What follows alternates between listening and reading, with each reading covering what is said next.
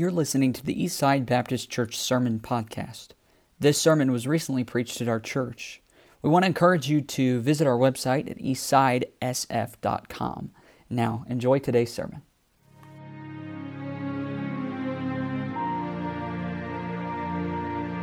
Turn to Matthew 14 if you would, and then uh, it will take some of you a while to find Haggai, so I'm giving you about 30 minutes advance here because we'll be there at the end of the message, Haggai chapter 1, and uh, two or three books from the end of the Old Testament, but we won't be there for a little while. Matthew chapter 14. Uh, missions and a missions revival has so many facets to it. You can preach missions, I understand Brother Humbert preached on prayer last year. Um, and, and then there's, there's so many facets. There's the missions aspect of trying to reach others and have a desire for souls. There's the giving, the stewardship, the commitment, giving of lives, giving of money. There's so many parts to that. And, and so every, probably every preacher or pastor is going to have a different uh, approach or impact coming into that, and that's certainly going to be true this week. And that I simply want to preach some messages that has helped build uh, the culture at, at, Bible Baptist Church and, and things that, that have been a help to us and, and that I know have been preached here that has been a help to you as well. And, and so, uh, probably a number of things that will uh, attack missions from a different part or giving from a different aspect. And one of the things that, that I'm going to deal with often this week would be a little bit of a it, it's going to sound strange as a beginning because it's almost a neurological point, but it's vitally important, I'm convinced. And, and that is a, a thought that you didn't come onto the property of Eastside tonight, and as soon as you pulled onto the property, you flipped something in your switch and you changed brains. You, you don't have a church brain and a work brain. You don't have a secular brain and a spiritual brain. When you come into church on a Wednesday night for a missions revival, or you come to church every Sunday, you, don't pull onto the property or come into the doors, and now you have a, a different brain that operates different because now you're talking about spiritual things. God designed us to have one brain. And the brain that you have trained Monday through Saturday is the one you bring to church on Sunday. And, and the brain that is molded at your job throughout the week is the one that you bring to missions revival. The brain whose pathways are embedded in your thinking and out of which all of your thoughts come.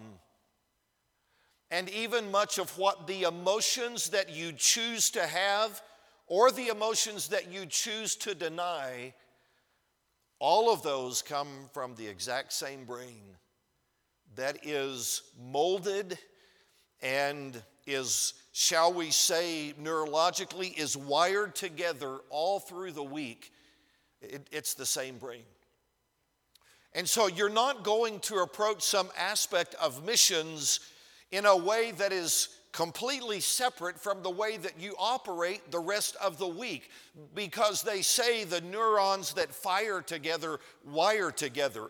And so, when you're sitting there watching television, when you are on the internet, when you are observing social media, when you are taking in all the, the different influences and the thousands of voices that we hear every day, every one of those leaves its mark on our brain. And those things that fire the, together the most are the things that our brain, by God's design, wires a pathway that makes it so much easier for everything else to have to follow that same pathway.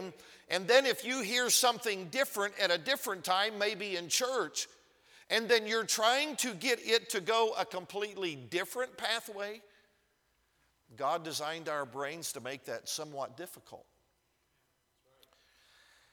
And so, what I want to deal with are some thinking patterns that the scripture reveals to us that many times are formed by Monday through Saturday that then affects Sunday. Or if we're talking about a missions revival, then it is formed by all the other things that we want to spend money on or that we want to give our lives to, and, and whether it be secular or spiritual.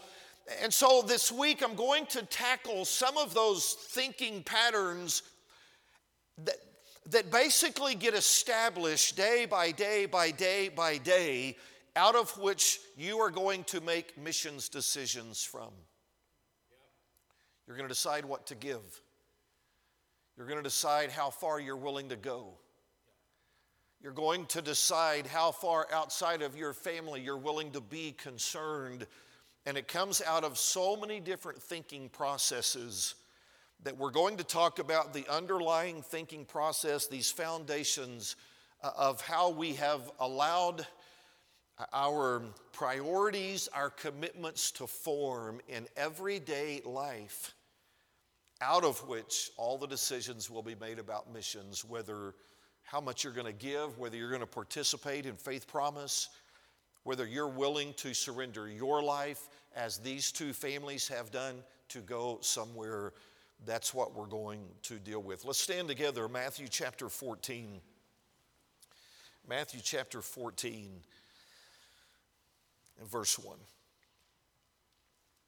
At that time, Herod the Tetrarch heard of the fame of Jesus and said unto his servants, This is John the Baptist. He is risen from the dead, and therefore mighty works do show forth themselves in him. For Herod had laid hold on John and bound him and put him in prison for Herodias' sake, his brother Philip's wife. For John said unto him, It is not lawful for thee to have her. And when he would have put him to death, he feared the multitude because they counted him as a prophet. But when Herod's birthday was kept, the daughter of Herodias danced before them and pleased Herod. Whereupon he promised with an oath to give her whatsoever she would ask. And she, being before instructed of her mother, said, Give me here John Baptist's head in a charger. And the king was sorry. Nevertheless, for the oath's sake, and them which sat with him at meat, he commanded it to be given her and he sent and beheaded John in the prison. And his head was brought in a charger and given to the damsel, and she brought it to her mother. And his disciples came and took up the body and buried it and went and told Jesus. Father, I pray that you'd help us be open not just to a direct message about missions, but an awareness of how we think and sometimes how we can think as wrong as Herod did. And while the implications of his wrong thinking certainly led to such a gruesome story as this and tragic ending for John the Baptist, it has other ramifications for us, and yet we are made of the same things He is.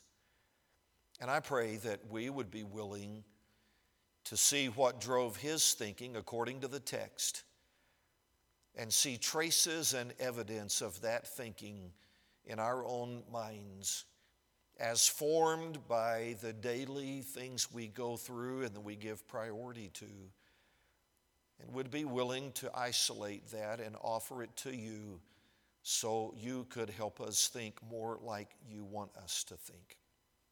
And so use this message in whatever way that would be a help to accomplish the primary goal and the ultimate goal that you have for Eastside and therefore for its members through this special week. Lord, I pray we certainly would be true to the song as we were challenged, that you would enable this church to leave Sunday night on ground that is higher and greater than it had been on when the week started. So accomplish what you want in their church and in these hearts. I pray in Christ's name. Amen. Thank you. You may be seated. There were a lot of Herods in the history of the New Testament. You would be familiar with, more familiar with two of, of them, certainly this being one of them. You had Herod the Great that you would encounter in the early parts of Matthew and then in the Christmas story. He had been declared king of the Jews by the, the Romans, by the Roman Senate, and he loved that title. He was an Idumean, meaning he came from the, the line of uh, Edom, a descendant of Esau from way back there. He had killed all the Sanhedrins early on in his authority because they had challenged his authority, and so he had them all killed because he was suspicious of them. Suspicion was a problem with him. Therefore, he suspected at one time his wife and his sons of coming against him, of trying to undermine his authority. So not only did he have all the, the, um, the Sanhedrin killed, he had one wife killed and had two sons executed. Later, he would exhibit his suspicion by having all the male babies in Bethlehem killed because he had heard of one who might would usurp his kingship, one that had been prophesied and had been born in Bethlehem. And so he had these babies massacred as well. His fourth wife was a Samaritan. Out of this relationship comes Herod the Tetrarch that we're talking about here. But when Herod the Great, the first one that we've talked about, whenever he died, he basically left the, the kingdom to his three sons. The first was Herod Archelaus. He was given the southern part of uh, Judea. He had in Samaria, then uh, Herod Archelaus' half brother Philip, he was given the northern region. And then Herod Antipas, or Herod the Tetrarch, that we're reading about tonight, he was given Galilee and Perea and a, a separate section. So Herod the Tetrarch, Tetrarch actually means a fourth. And, and so he was ruler of a fourth, but it became a general term for a ruler over a province. And so a section that he was given had been referred to as a fourth. He always wanted to be known as king like his father.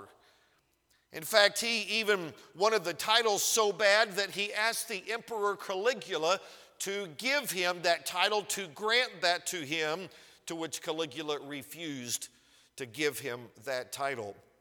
He ended up not being very powerful and had very little influence. He spent most of his time at the palace in Tiberia, but he also spent time in his father's castle. And um, is, as it was called, it was on a very uh, high uh, point around them that actually was higher than Jerusalem. Jerusalem and had a, inspiring views from there, and he loved to spend time there. And this, this beautiful uh, countryside that he could look out on. But because Machaerus was so tall and the castle was, they had built many dungeons within that went far into the ground and in which they would be very stale cells to hold prisoners in and no natural light. One of these dungeons, dug deep into the earth, held John the Baptist for over a year's time. As our text opens, some of these facts that I've given you begin to fall into place. That we look at verse 1 again. At that time, Herod the Tetrarch heard of the fame of Jesus and said unto his servants, This is John the Baptist. He is risen from the dead, and therefore mighty works do show forth themselves in him. He had heard of the fame of Jesus, and he's a little bit haunted because he thinks that maybe this is actually John the Baptist come back from the dead to haunt him or to bother him. His conscience is, is a great concern to him, evidently, because he thinks that John the Baptist has come back, and now he's worried about that.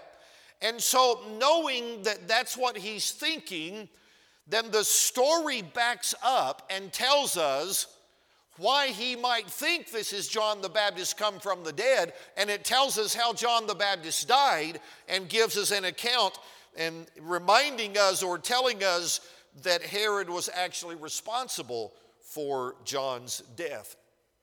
So that's where the story backs up in verse 3, and it says, For Herod had laid hold on John and bound him and put him in prison for Herodias' sake his brother Philip's wife. So the, the tetrarch had seduced his brother Philip's wife and taken her to be his own. In order for him to do that, he had to put away his own wife, the, the wife that he had at the time, and this ended up being a pretty big problem because the wife that he had was the daughter of King Aretas. And King Aretas was um, um, a ruler over the part of Arabia in which Petra, the, the great city, the, the strong city, was the capital. And, and so Herod had, in, in order to have a truce from the ruler of Aretas, then, then he had made a, a pact with him, and part of that was that he would take the king's daughter to be his own wife. And yet now he is getting rid of this same daughter. And so Aretas is so angry at the way that his daughter has been treated by Herod, then he comes and destroys most of Herod's army. And Herod would have been totally destroyed had he not petitioned Rome, and Rome intervenes just in time. And yet, Herod had lost most of the army that he had, which is one of the reasons he ended up not being very powerful. So he had to get rid of his own wife at great cost to have Philip's wife become his own. So now, done with his own wife, he obtains Philip's wife, Herodias, and Herod and Herodias had both been married before, and according to the law of the land at that particular point in time, then that would be considered doubly unlawful because both of them had been in a prior marriage. They had ended those marriages and now they came together. But worse than that, Herodias was the daughter of Aristobulus, another half brother of Herod's, which makes her his niece. And so this becomes a case of incest according to their law. So this relationship with Herodias is messed up on many levels and several laws that it breaks, the laws of the land of, of the day. And, and so that's what we find out in, in verse 3. Herod had laid hold on John and bound him and put him in prison for Herodias' sake, his brother Philip's wife. For John said unto him, It is not lawful for thee to have her. So John the Baptist dared come out and speak the truth. You can't do that, that is against the law. And, and when John did that, then he put his own, I mean, literally, not really knowing it at the time, but he puts his own neck on the line. And so you find out that evidently Herodias, you know, rules the roost there because he does say in verse 3 for Herodias' sake, and so, verse 4, John dares to say something in verse 5 and when he would have put him to death, meaning that Herodias wants him put to death, and so Herod is going to do that. The problem is the people thought that he was a prophet, and, and when he took him, it probably was fairly public, and the people did not want John the Baptist put to death, and, and so they maybe give a threat to Herod Herod, don't you do that we believe that he's a prophet, and that's what we get that from verse 5. He feared the multitude because they counted him a prophet, so he didn't put him to death at that point in time. But then comes a special day that we get from verse 6. But when Herod's birthday was kept, the daughter of Herodias danced before them and pleased Herod. And so at, at his birthday party, evidently the, you know, maybe Herodias has kind of has a plan because she wants John the Baptist dead because he spoke out against, against this marriage. And, so it, it seems like she has connived and conspired here to come up with something. And, and so she has her daughter dance at Herod's birthday party. And Herod loves the, the dance that he sees. And it says in verse 7 Whereupon, upon this dance, seeing this dance and, and liking what Herodias had planned for him, whereupon, notice this, he promised with an oath to give her whatsoever she would ask. So Herod loves this dance and, and Herodias' daughter dancing, and so he says to her, Oh, listen, that, was that's an incredible present. You tell me what you want and I'm, I am promising you, I will give you whatever it is that you ask. And he promises this, according to the text, with an oath, which is serious. So, verse 8, and she, this is the daughter, being before instructed of her mother, said, All right, well, here's what I want. I want John the Baptist's head in a charger. I want you to behead him and give me his head on a platter. That was her request. So, verse 9, you, see a, a little bit of conscience sink in here, and the king was sorry. I mean, evidently, there's something there that he, he doesn't want to kill John the Baptist. It, it seems like that this whole time Herodias is behind all of this, and, and he got out of it the first time because he feared the people, and, and maybe he was even able to say to Herodias, Listen, if, we do this, the people are going to revolt, and we don't have a big enough army to fight, so we better just give in to this. And so somehow he gets out of that, but now he ends up making this promise, this oath to Herodias' daughter and she says, based upon what her mother told her to say, you tell him that you want John the Baptist's head, you want him beheaded. And, and he's sorry. But notice this phrase, nevertheless, for the oath's sake, and them which sat with him at meat, he commanded it to be given her. So, for the oath's sake, well, that's interesting, because we're going to come back to that and really take primarily our thought there so he commanded it to be given her at the end of verse 9. And he sent and beheaded John in the prison. He sends a guard to John's cell, and whatever John's thinking about what his fate may or may not be, the man takes him out of the dungeon, brings him to a place where they're executed, and John's head is laid there, at the guillotine and his head is severed from his body because Herodias wanted that, conspired with her daughter.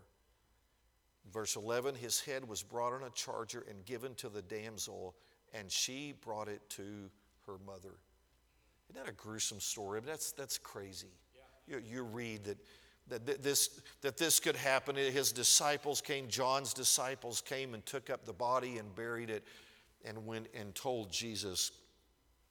And you think, what kind of man is this? I mean, that he, that he allows himself to be manipulated to the point that he actually has to eh, see to John's execution by a beheading. And, and it's not even, not even just that, that he was unlawfully puts his, his wife away and, and then takes his brother's wife to be his own. But then he takes John into prison, and then at his birthday has this, this dance that he loves, makes a promise, and then that promise is for John the Baptist's head, and he doesn't want to do that. He's sorry that that's going to happen, but he ends up honoring that and takes and gives John the Baptist's head to this little girl that danced in front of him, and then she gives it to her mother, and then the disciples have to come clean up the rest of the mess. What a man. What kind of thinking does it take for a man to do that? I mean, did he have some bad gene in him that makes him so, so corrupt? And, and something uh, maybe about him that, that he inherited from his father or, or so one of the mothers that he might have had that, that he just has something inside of him that he's just going to he's just going to be one of those people that are so evil from history that do these evil things and yet when you read what happens in the story then you realize the tetrarch is a human being like the rest of us, and he has a thinking process that says maybe there's some tetrarch in all of us, actually. Maybe the thinking process that here in this man, because he had this authority and because he was subject to the influence of Herodias, maybe all of that that, that he has around him, maybe all that wasn't necessarily the cause, that was just the expression. Maybe there's this thinking process that is in him that if the circumstances are right, it could lead to this horrible, horrible story over here but maybe that same thinking process in somebody that's not in his position, maybe it still leads to some things that maybe they're not that awful, but maybe that same thinking is just in human beings that could be in us that might lead to something. And I, I know you think, what, what on earth?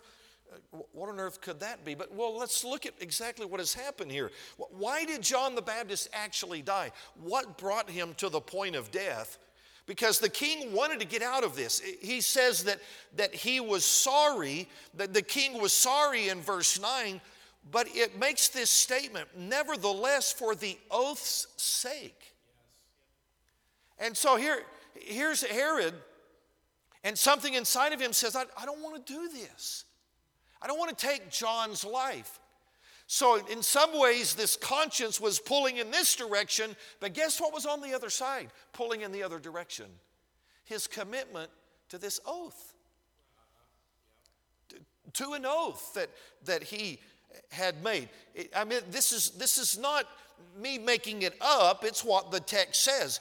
He decides for this oath that I'm going to go ahead and have John the Baptist beheaded. And so you, you listen to that and you say, well, I mean, he did make a promise. I mean, he, he's being, isn't he being ethical? Because he promised and he, and he bound himself with an oath. And I mean, we know that people ought to, ought to keep their word. Well, except when you consider one thing how ethical is he really being when he actually had broken a lot bigger laws? I mean, you've got these laws that he's supposed to uphold, and they're the laws of the Romans and the laws of the Jews and the laws of God. And, and with those laws in front of him, I mean, he breaks those on multiple accounts. And, and it's like he, he has no problem breaking these huge laws. But then he makes this personal oath and when it comes time for that one, and he feels bad, but he says, Oh, oh no, I, I have to keep my oath. I promised. But Herod, what, what about these huge laws? Well, I, I have reasons. You know, that's, that's not that big deal, but I, but I, I did make a promise here, and I, I did make this oath, and I, I, I don't want to not be a man of my word. Hey, I'm a king after all. A king is supposed to keep his word. Well, a king is supposed to enforce the law. Do you see something messed up here? Am I the, is this, I mean, is this like bad in Oklahoma and okay in South Dakota? Some of y'all are not quite, quite with me here. It, it's a problem in his thinking.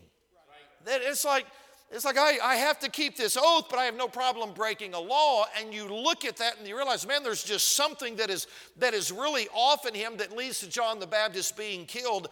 And yet, as I proposed a little bit earlier, this actually is not that unusual of a thinking for human beings. This isn't just a, a Herod issue, because in this case, when it came to God's laws, there was room for compromise and explanation and toleration and some patience. But concerning his own desires, the oath, the oath and the promise that came out of his own desire, he felt like, I have to keep those at all cost. And sometimes in our human thinking, we develop uh, some mindset that applies a different standard to our oaths versus God's laws. Or that which God has expressed significant importance to, then when we compare that to the things that we have a commitment to. And when you boil it down, the reason Herod ended up beheading John the Baptist was not because John the Baptist told the truth. It wasn't because Herodias made him. It's because he said, even after breaking these laws, I must keep this oath, because the text says, for the oath's sake. Now, let me take this down to a really little level that, that every parent will understand. Have you ever said something to your kids about doing their chores and you explained it to them? They knew that they were supposed to do them, and yet on an afternoon, a given afternoon, you come back home or you come back into the room a little bit later and you said, You, you didn't get your chores done. Why didn't you do your chores? And they would say something like, Oh, I'm sorry, I forgot. And then a little bit later, they say, Oh, mom, I need to go call my friend because I told them last week I would call them this afternoon. Well, isn't that convenient? you know, for, for a child. Every, every parent has been there. It's like they, they, can re, they can remember something from a week ago that they wanted to do that was their concern, but when it came to something that their parents had actually told them to do, then it's like, you know, I, am I'm, I'm just so sorry. I, I forgot about that. This is obviously bigger than what their friend told them to do, but there is this sense of it's easier to remember this one than it is this one. Or there's when, it comes time to the, the importance between the two i mean this starts really early. This thinking process is not something that you got to be 40 to understand. I mean all of us see it in our kids in, in the things that are, are convenient or, or not. But it really is a thinking process that all of us have a certain amount of, and that it might be good at the beginning of a missions revival to see if we could spot some tetrarch in us. You know, you, you take something like the tithe. And I, and I know this is about missions, but we, we have to start where the scripture starts.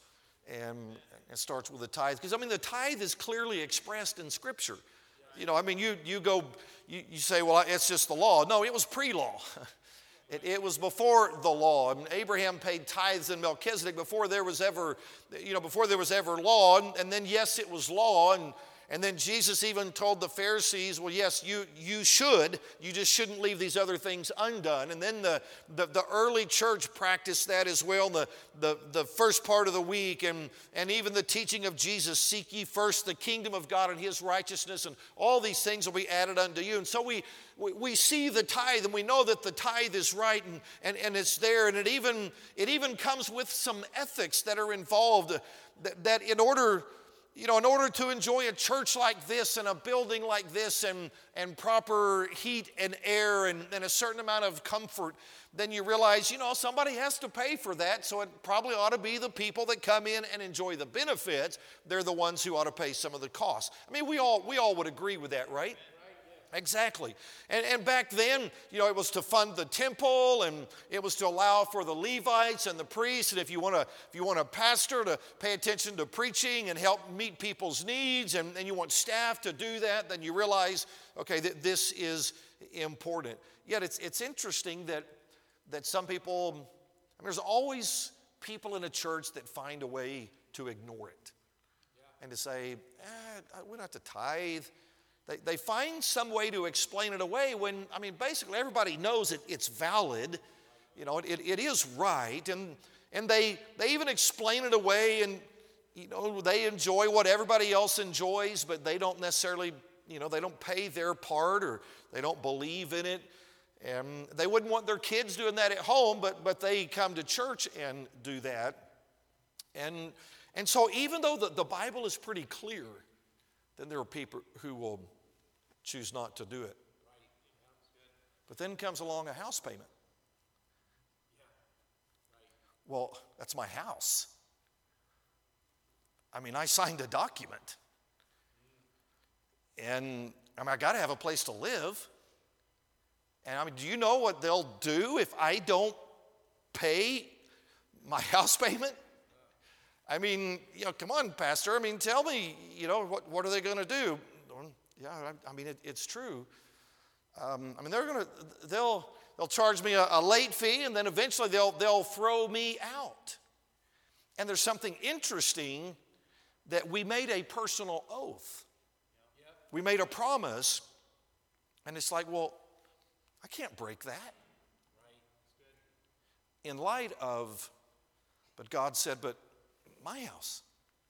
Yes sir. And I'm not, I'm basically not even asking you as much as your house payment in, in probably 99% of the cases, just, just a tithe so that my house can operate.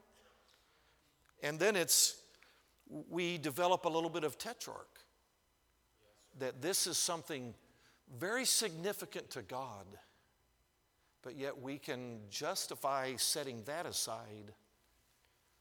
But then we say, nevertheless, for the oath's sake, I have to do this. I'm obligated to that.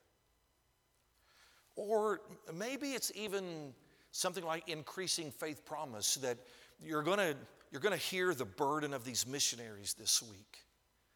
And you're going to, you're going to realize that, you know, God has prospered you or helped you and blessed you, and you want, you know, you're going to be challenged to grow in your faith, and, and maybe your pastor is going to challenge you at some point in time, and it, it, may come up in the preaching or something that these missionaries say, or, or some, somebody else might challenge you, and you're going to be challenged to increase your faith promise. And you might even be thinking, well, I did that last year, or I did that the year before or I've done that three years in a row, and something is going to come up and consider, boy, you, you ought to consider increasing your faith promise because we there are more missionaries that need to be sent, and these need to be sent, and, and we have others that we have some things that need to be done, and, and, and you, you have those that, that you are responsible for now going to the field, and, and you have all these responsibilities, and, and so it's going to take more and more money, and we know that inflation in the United States of America isn't limited just to the United States of America. America, it's worldwide. So missionaries have inflation as well. And so God's people are going to have to realize we sometimes we have to increase our faith promise if God will increase our faith. But then there comes, I just I can't afford it. I, I can't afford an increase. It's just not possible. But then there comes an insurance increase. Right. Allstate comes along and says, if, if you want to avoid mayhem like me, then you better pay up. Or I'm going to do to you all those things that happen on those commercials. Well, nobody wants that to happen. I mean, I, I've, I've got to, I got to cover my stuff. I don't want to lose my stuff. I, I, I got to pay for that. Or, or Netflix raises their cost or the cable company or the internet provider raises their cost. And, and for so many people, the tetrarch begins to rise up in them. Right. And it's like, well, well, of course, I have to have internet. You know, I mean, it's, you, you can't survive without internet these days. And I gotta have I gotta have this level of cell phone, and you know we gotta have all of these things, and and everybody can push us into an increase, and we might grumble, we might complain, but boy, we just go pay it. And yet that tetrarch can slip in whenever the Holy Spirit says, Those missionaries need an increase. Do you think you could do that? See, that, that this man, This man only had the opportunity because of the position he was in and the influences around him. He took it way, way out there, and it was something ugly and it was something horrible. And but we can get the idea that well, well, he's a totally different person than us. No, he isn't. It's just the stakes were higher from the sense of John the Baptist's life. We're, we're talking missionaries. This is not just money, it can happen with time. Yes, how, many, how many ball teams say, if you want to play, you got to practice? You got to be here this particular night, and you got to got to be there with your buds, and you got to be ready to go. And and and it's interesting that uh, you know somebody that doesn't quite feel as good as they want, or or their you know their nose is running, or the you know maybe got some little bit of issues here, but well, I got to be there because my team needs me. And I, I have to make it because they're counting on me. And, and yet, when it comes to God's house and eternal brothers and sisters who are saying, okay, could you help with this? Um, man, I'm sorry. I, I, I can't. I just don't have enough time in the week. And yet, the tetrarch will be able to say, no, I don't, I don't, I don't have time for, for that stuff, but you know, my, my team, they, they need it. We, we find it a little bit easier to justify that sometimes, and we, sometimes we just don't realize what we're doing. You know, it comes hunting season, and hunting season can interfere with the church. And I, I, I don't, I guess it's, you know, pretty big up in this part of the, the country too, but it, it's interesting how often it is that hunting season can interrupt church, but church can't interrupt hunting season. That happens sometimes, doesn't it? It's like, boy, that I, I got to get my, my buck or, or whatever it is you, that you, you hunt for. I got to get my jackrabbit or I don't know what it is, a jackalope or whatever those things are. I got to have my catch for the, you know, for the year and I got to do that and that's important. But then, man, when, when church has something come along in its season, then it, it's not, I've made a commitment, you know, over here. School can get a commitment from us that church can't. And it's like, well, I have, I have homework. I can't read my Bible. I, I just I don't have time. I don't have time to, to do this. Or, or the weather gets bad, and it's like, you know, uh, weather gets bad, and I, I, can, I can make it to Walmart. You know, that, I have to go to Walmart. I mean, I have to have food, and yet I can't go to church to get spiritual food. I mean, you get the idea? I realize I realize these aren't really all that, that, that enjoyable to talk about, but we need this, we need this exposed in us so that we don't become like somebody that we despised when we were reading it in Him and then realize, but we're susceptible to it and we don't, I don't think we really want to be. Certainly, jobs do this for us. They say, we need you to work some overtime. Okay, yeah, i am there. I'll, I'll, be glad to. And in part because there might be some pay there. And then maybe your pastor or church leader or somebody says, you know, we, we need a little overtime at church.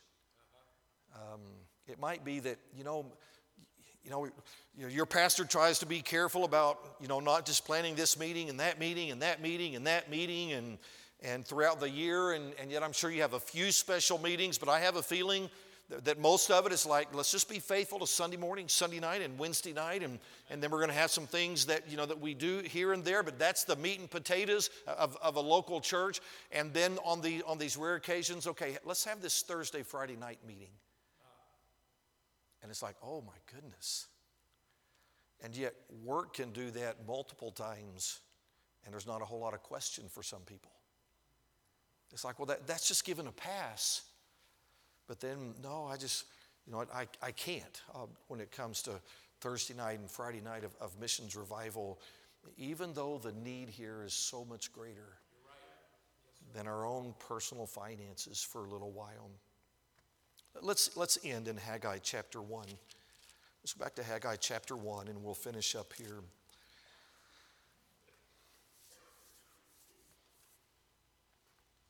Haggai chapter 1 the prophet is dealing with the people because the work on the house of God has stopped. It's just not moving forward. What God is wanting you know, his house to represent his name, and it's just not going very far. It's not doing anything at that particular point in time. But he notices something else, and he addresses it through the prophet in verse 2. He says, Thus speaketh the Lord of hosts, saying, This people say, The time is not come, the time that the Lord's house should be built. So they had in their minds, all right, building God's house, boy, there, there's just, there's too much going on there, there's danger. You know, we, we just can't get that done. This is not the time for building that house. So, verse 3 then came the word of the Lord by Haggai the prophet, saying, Is it time for you, O ye, to dwell in your sealed houses? And this house lie waste? Now, therefore, thus saith the Lord of hosts Consider your ways. This isn't Herod this isn't John the Baptist. This is God demonstrating to us through the people, through Haggai speaking to the people, that He wants us to be careful that we don't think this way. He says, I want my people to consider their ways because at their time, it was like, okay, it, we, we have our houses and our own houses. We need to take care of them and we need to protect them and they need to be secure and they need to be built and we have to take care of that. But then when it came time for God's house, it's like, oh no, it's not time for that. And God noticed that. He noticed that in his people, that the things that he cared about the most, and that he said, This is vitally, vitally important. As a matter of fact, it's key to everything else. He said, Why is it that the things that are so important to me, they don't really get that much attention? They can be dismissed fairly easily but the things that matter to you, they get the biggest priority. And he just sent a prophet and said, Listen, pay attention to whether you're doing that or not. And maybe he would just use his word tonight to say to Eastside, you know as we get into the week and we're challenged about this and we're challenged about this and, and we're challenged to go to, to higher ground here and maybe consider increasing our faith here or maybe even giving our lives here or just giving some, some extra time in the week to go across the, the street or to go to the cubicle next door just to be more conscious of people and souls. Maybe that, that as God is making it clear what His heart is and how He wants us to pay attention to His that we might be really sensitive to our own answer of, no, I've, I've got my oaths over here. And then God might just want us to consider our ways. And I would even ask you at invitation time in just a minute would you be willing to submit to the Lord? Say, Lord, would you, would you use your Holy Spirit, not just tonight, but tomorrow night, and Friday night and Sunday morning and Sunday night. Would you dispense your Holy Spirit to reveal to me if I start thinking that way? Yes, sir. Would you ask God to reveal the tetrarch in you yes. in case there's a little bit that comes out this week? And just take some time and say, I, Lord, I, I don't want to I don't want to be that way. I just want to end with the greater yes here because it sounds like, well, that just sounds kind of negative. But look, look at verse 6, and then we're going to close. You have sown much and bring in little. You eat, but you have not enough. You drink, but ye are not filled with drink. Ye clothe you, but there is none warm. And he that earneth wages, earneth wages to put it into a bag with holes. You, know, you say, well, that sounds negative too. It's not really. All he's saying is when you when you consider what I believe to be and what God determines to be the most important, when you put that first, it is amazing. Just like he said about the tithe in Malachi, he says, I'm going to open up the windows of heaven. And when you put mine first, I'm going to take care of so many other things. You're not going to have to worry as much about this oath because I'm going to take care of it because I'm God. And I own the cattle on a thousand hills. And, and I can keep, I can put the devourer away and I can take care of all of these things here if you will just focus on me. And the alternative is what is revealed in Herod and through Haggai that if we're not careful, we say, No, I, I can't, I can't mind yours because I've got to take care of all this. And then God says, Do you really want to be responsible for taking care of all that? when I will take care of it for you? Amen. Just seek me first and put me first. I'm going to ask if you would bow your heads. In just a moment, in a moment, we're going to stand. We're going to have a few verses of invitation. Would you be willing to just make it clear, Lord, I, I really want you to reveal that to me this week? I, I'm not, even, I'm not even saying pray if you think it's there. I'm just saying, would you pray and ask God to make you extra sensitive to the tetrarch in you?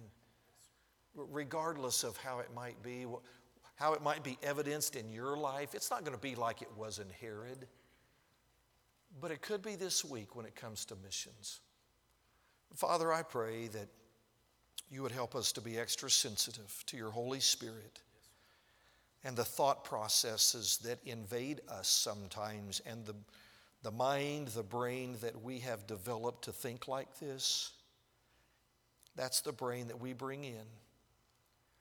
And we don't want to treat your house like that. Lord, I pray that you would reveal our thinking so that if you want to do something, you want to say something that would be special, that would be above what we thought, that we would be willing to see if we're really honest to you that we want to keep what you want us to do and not just our personal oaths.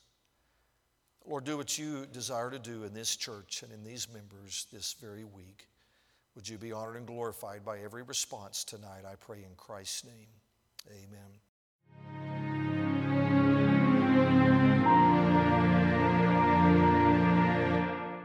We want to encourage you to visit our website at eastsidesf.com.